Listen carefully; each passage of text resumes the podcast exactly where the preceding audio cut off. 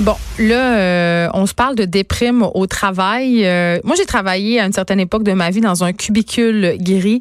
J'avais pas de fenêtre et euh, je peux vous dire que je trouvais le temps long. Euh, l'hiver était long avec le manque de lumière, même que mes boss, à un certain moment, avaient installé euh, des lampes euh, solaires pour parce que le taux de, d'absentéisme au travail était trop grand. Les gens capotaient, c'était plate.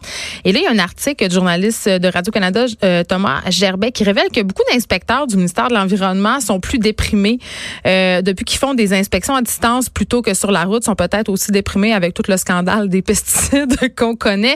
Mais est-ce que le bureau est un environnement de travail qui incite à la déprime? On en parle avec Luc Brunet, qui est professeur titulaire en psychologie du travail et des organisations à l'Université de Montréal. Bonjour, Monsieur Brunet. Bonjour, madame.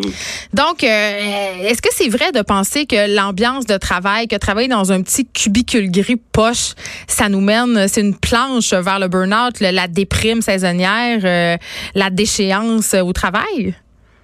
En tout cas, ça a un aspect important. Si on regarde l'article euh, donc de ce matin concernant les inspecteurs, on voit que ce qu'ils préféreraient faire au travail, c'est pas du tout ce qu'on leur dit de faire. Et puis, quand on regarde effectivement les éléments, on appelle le stress, mais qu'en fait, maintenant, on appelle ça santé psychologique, on voit qu'on appréhende, si vous voulez, la santé psychologique au travail à partir de deux continuums, le bien-être et la détresse. Vous avez déjà, vous, du stress dans ce que vous faites au travail, c'est-à-dire de la tension, euh, mais si euh, cette tension-là est plus faible que le bien-être que vous retirez, vous vous sentez quand même bien. Mais il va de soi que l'environnement de travail, que ce soit physique ou psychologique, quand on parle du climat organisationnel, du climat mm-hmm. psychologique, a un effet extrêmement important. C'est même un, un des principaux effets, si vous voulez, sur euh, la tension ressentie par les individus. Alors, on travaille dans un milieu, vous parliez d'un cubicule tout à l'heure, petit cubicule gris, si je me rappelle bien. C'est assez déprimant, euh, ça.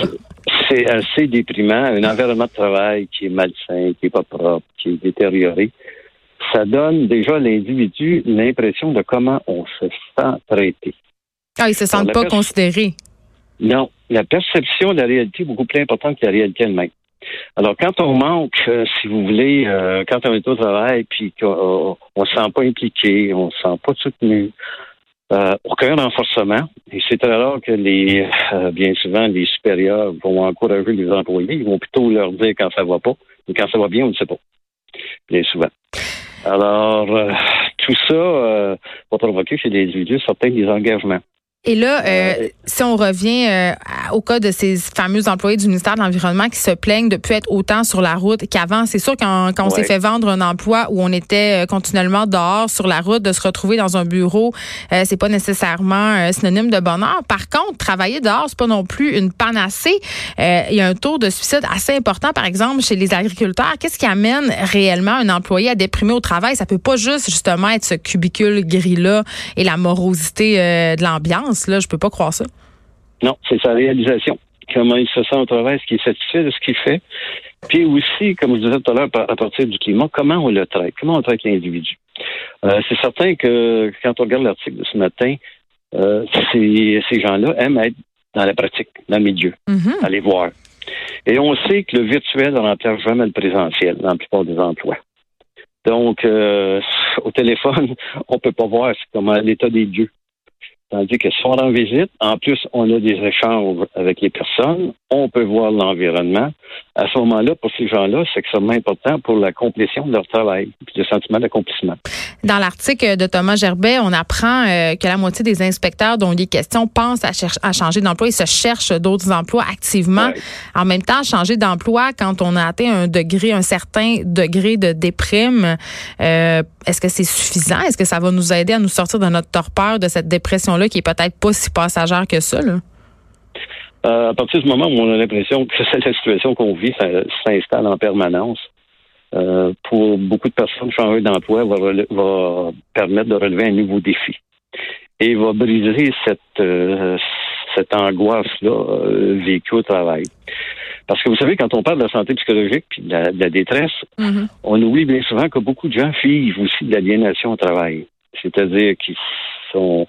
À un moment donné, ils sont rendus dans un état où euh, ils sentent même plus de pression, puis ils sentent plus aucun bien-être, puis ils sont comme un prisonnier qui fait du temps en attendant leur retraite. Non, les prisonniers qui font du temps en attendant de sortir de prison, eux, ils font du temps en attendant leur retraite. Euh, c'est ce qu'on appelle le sentiment de aliénation, bien souvent, qu'on oublie ouais, et qu'on va retrouver dans des emplois euh, qui deviennent routiniers. Comme Mais M. Brunet, j'ai l'impression que faire du temps en attendant la retraite, c'est un truc un peu générationnel. J'ai l'impression que les jeunes ont moins tendance à tomber là-dedans puis ils préfèrent s'en aller. Ils sont moins après la sécurité d'emploi, les assurances. Euh, quand ça fait pas notre affaire, on fait juste partir. Quand on est dans une période où on a, de, on a de l'emploi, oui, mais n'oubliez pas, c'est des cycles, ça. Donc, euh, quand on est dans une période où on n'a pas d'emploi et on n'a pas de choix, on va retrouver la même chose. C'est pas nécessairement générationnel, euh, je vous dirais. Euh, ça n'a pas un poids aussi important que ça. C'est beaucoup lié à l'environnement, à la possibilité d'aller ailleurs, dans, faire un autre travail. Mais quand on n'a pas cette possibilité d'aller ailleurs, puis tout ce qu'on a comme possibilité, c'est de tomber sur l'assurance chômage.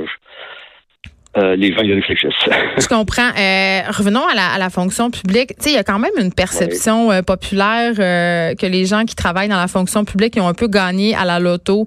Euh, tu sais, que, qui se plaignent d'avoir un travail oui. monotone, déprimant. Euh, les gens, ils n'ont pas beaucoup d'empathie parce qu'ils ont l'impression que, justement, ils ont des gros fonds de pension, des conditions béton.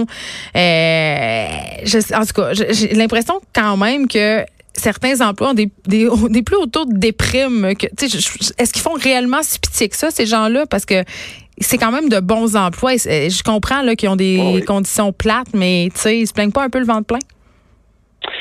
Non, pas nécessairement. Il faut faire attention. On n'est jamais dans le jardin de l'autre. C'est comme dire que euh, un annonceur radio, une annonceuse radio ou euh, la, la nouvelle ne travaille qu'une demi-heure par jour. On sait que c'est pas le cas. Donc, euh, je ne travaille que pour son émission.